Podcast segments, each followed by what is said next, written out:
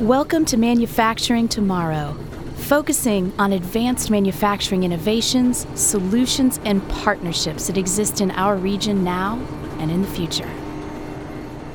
Hello there. You are listening to Manufacturing Tomorrow, brought to you by the Ohio Manufacturing Institute at The Ohio State University. I'm Katherine Kelly, your host for this segment. Today we are at the Ohio State's Fisher College of Business Center for Operational Excellence, fourth annual Leading Through Excellence Summit. We are taking a different approach today. Uh, we're luring summit participants to the studio for a quick introduction to their companies. And I want to thank everyone in advance for being so accommodating. We are speaking with John Labrador. He's the head of food safety and quality at Agrana.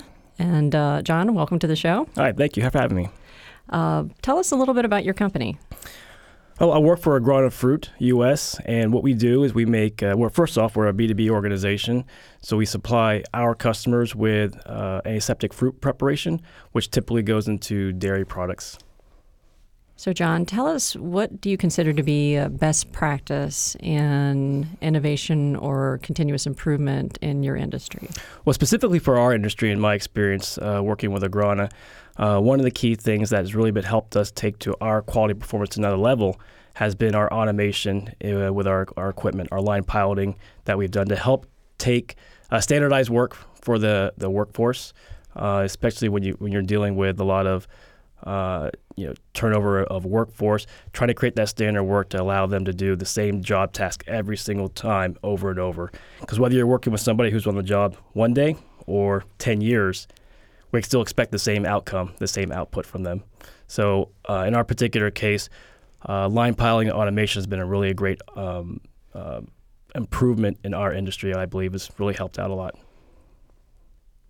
All right, that's it. We're keeping it short and sweet today. Thank you. Okay, thank you.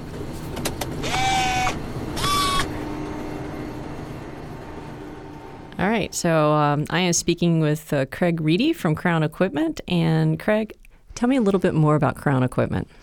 Uh, Crown Equipment manufactures material handling equipment for uh, logistics companies such as uh, uh, Amazon, Walmart, and Costco.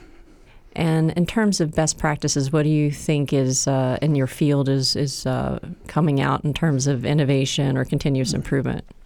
Uh, one of the things that we've realized is uh, when developing new products, you can't really go on the the old ways of uh, designing a product, uh, putting in months and months of work on that, putting it on the shelf, and hoping a customer is going to buy it.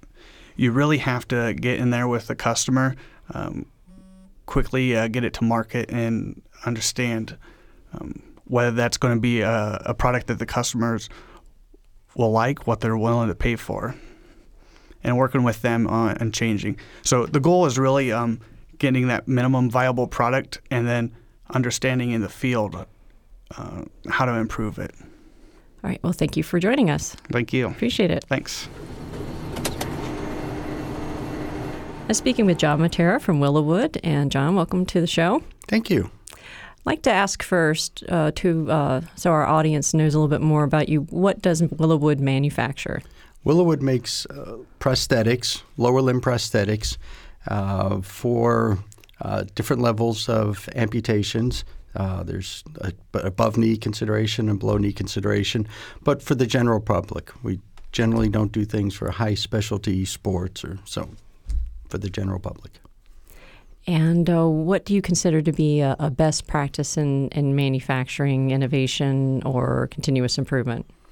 So, a couple things we look at at Willowwood. One is to uh, how do we introduce new products uh, faster for the amputee population that makes their life easier? And by easier, one of our tenets we use there is to level the playing field so that um, physically disabled people can uh, perform the same as people with two sound limbs.